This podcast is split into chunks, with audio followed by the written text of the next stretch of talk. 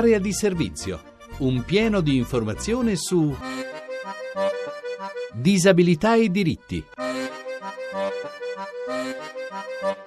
Buongiorno da Francesca De Carolis. Iniziamo come di consueto con il nostro sguardo alle notizie della settimana. Iniziamo dalle zone colpite dal sisma. Sono oltre 100.000 gli anziani in condizioni di disagio rimasti coinvolti dal terremoto, un quadro drammatico che emerge da una primissima ricognizione effettuata dallo SPCGL che ha avviato fra l'altro una raccolta fondi per aiutare le popolazioni colpite. Le nuove scosse di terremoto in Emilia hanno causato danni anche alle cooperative e ai cooperatori sociali di quei territori. In particolare la cooperativa Gulli Gulliver di Modena, che anche strutture in provincia, ha dovuto allontanare almeno 150 persone. E dall'Associazione di Disabili Impavidi Destini l'appello alle ASL, ospedali, a tutti i cittadini a fornire carrozzine, sanitari, ausili per i disabili residenti nelle zone del sisma, in difficoltà anche per la perdita di quegli strumenti di uso quotidiano che aiutano a vivere in modo dignitoso. Giovedì prossimo, 7 giugno, davanti al Ministero dell'Economia a Roma, i disabili riprenderanno il presidio per ribadire la propria contrarietà al piano di riforma del sistema di assistenza e per dire la disabilità non si privatizza. Lo annuncia il Comitato 16 novembre dopo le dichiarazioni del Ministro Fornero che prospettano di delegare ad una polizia assicurativa privata il dovere obbligo dello Stato di provvedere alla disabilità ed alla non autosufficienza, cosa a cui ha subito dichiarato forte contrarietà anche la Federazione Superamento Handicap. Thank you. Sarebbe gravemente inosservata nel Lazio la legge che prescrive il rapporto di 1 a 2 fra insegnante di sostegno e alunni. Secondo gli organici di diritto comunicati agli istituti dell'ufficio scolastico regionale ci sarebbe solo un docente ogni quattro. Protesta il coordinamento scuole elementari che lancia la campagna Sommergiamoli di fax. Slitta intanto all'8 giugno la data per le iscrizioni ai corsi di formazione per il sostegno destinati al personale docente in esubero. Si tratta di corsi che prevedono l'acquisizione di 60 crediti formativi per poter accedere al ruolo di insegnante di sostegno e rimonta la polemica per un'iniziativa che secondo alcuni rischia di dequalificare l'offerta formativa rivolta agli studenti con disabilità. Ed è questa la settimana di informazione sulla sclerosi multipla, tra le malattie più gravi del sistema nervoso centrale. In Italia colpisce circa 60.000 persone. Per tutta la settimana tante iniziative, anche di sensibilizzazione promosse dall'AISM, l'Associazione Italiana Sclerosi Multipla. È fra l'altro possibile chiedere consulenze e informazioni al numero verde 800 80 30 28 o tramite il sito www.aism.it. Con noi questa mattina è Andrea Colotti, capitano dell'aeronautica militare, responsabile del centro sportivo dell'aeronautica di Vigna di Valle, sul lago di Brecciano, a nord di Roma. Un centro che apre le sue porte anche ai disabili. Colotti, da quando questo accade? Da quando ospitate anche i disabili? Da sempre, intanto buongiorno a tutti.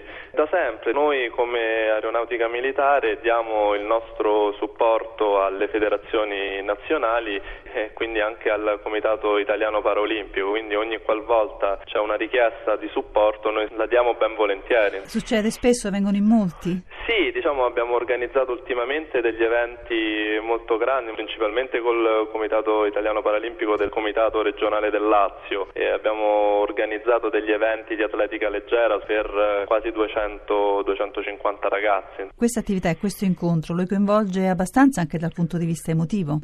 Senz'altro e coinvolgiamo poi anche tutti i nostri atleti, i nostri tecnici, i nostri dirigenti e vedo in tutti loro veramente una spinta molto grande che li porta a dare tutto per questi ragazzi che hanno avuto non tutte le fortune. È una spinta che senti anche lei, infatti vorrei subito ascoltare il testo che ci ha mandato, un racconto che richiama delle suggestioni anche lontane, è la voce di Valentina Montanari.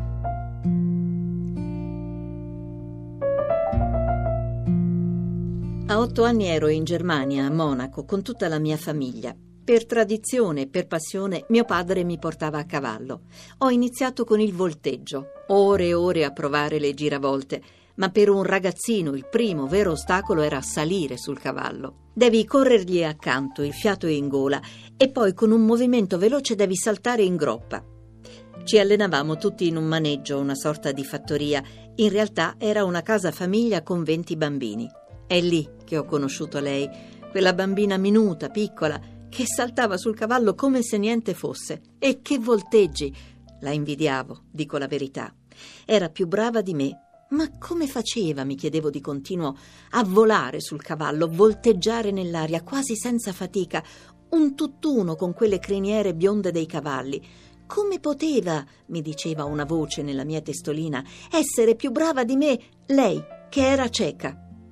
Ho continuato a cavalcare con impegno senza mai dimenticarla. Oggi faccio l'ufficiale dell'aeronautica, sono stato anche in missioni in Iraq e in Afghanistan. In forza al centro sportivo dell'aeronautica militare gestisco l'attività agonistica degli atleti militari, ragazzi forti, sani. E poi, di nuovo, l'incontro con loro. Il centro offre spesso le sue strutture per i disabili, allenamenti, gare, eventi sportivi, giornate particolari per noi abituati all'ordine militare.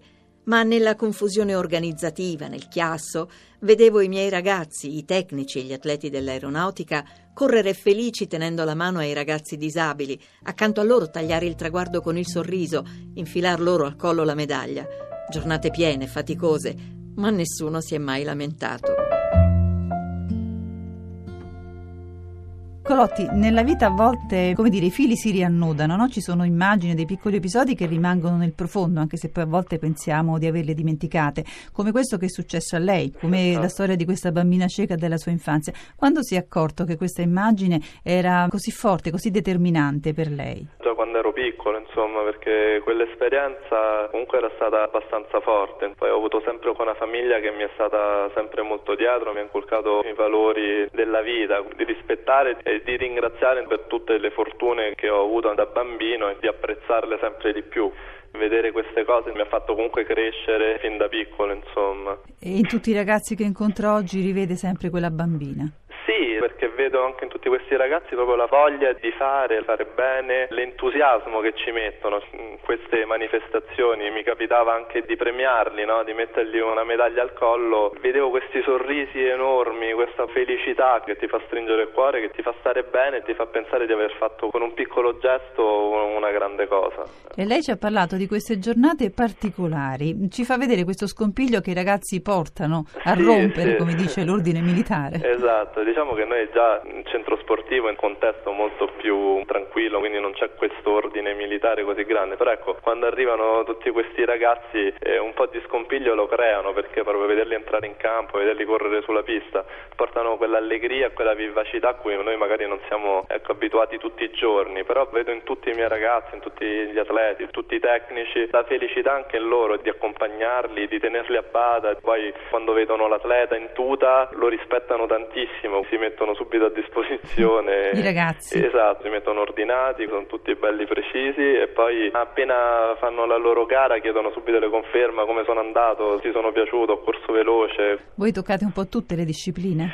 Sì, noi abbiamo al momento 11 discipline, dall'atletica leggera alla scherma, l'equitazione, vela, la ginnastica, sia artistica che ritmica, al beach volley. Contiamo infatti di andare alle prossime Olimpiadi di Londra con una schiera di atleti molto fornita. C'è una storia, un episodio particolare che l'ha coinvolta personalmente che vuole raccontarci? Forse nell'ultima edizione di questi campionati regionali di atletica leggera mi sono trovato ecco, a fare tutte le premiazioni. Un ragazzo che non aveva ricevuto eh, la sua medaglia mi ha rincorso per tutta la pista, io gli ho messo questa medaglia e poi ho voluto ecco, il 5, no? come fanno gli atleti quando hanno una buona prestazione. Ecco Lotti, lei svolge anche un lavoro di sensibilizzazione, come si dice, no? sull'importanza della pratica motoria sportiva e poi certo. per la certo. promozione sociale delle persone con disabilità. Sono sport deve essere e può essere appunto uno dei veicoli più importanti per far cadere tutte le barriere perché ecco nello sport le barriere non esistono, abbiamo visto atleti come Pistorius, un quattrocentista che corre con delle protesi che ormai corre insieme agli atleti normodotati.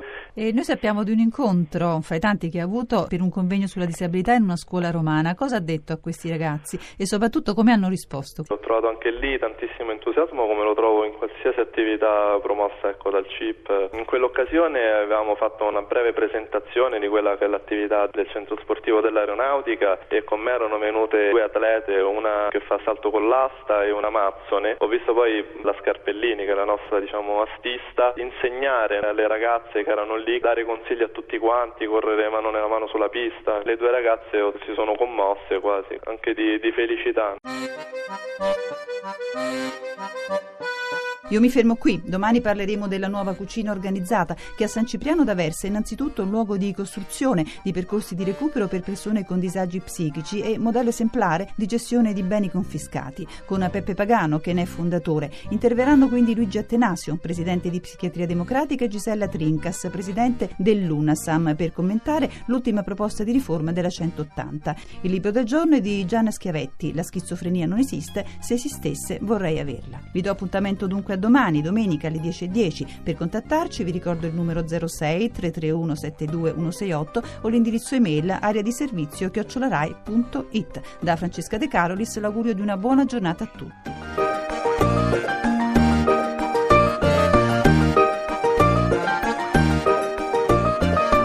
Avete ascoltato Area di servizio, disabilità e diritti, un programma di Francesca De Carolis a cura di Maria Teresa Lamberti, regia di Alex Messina.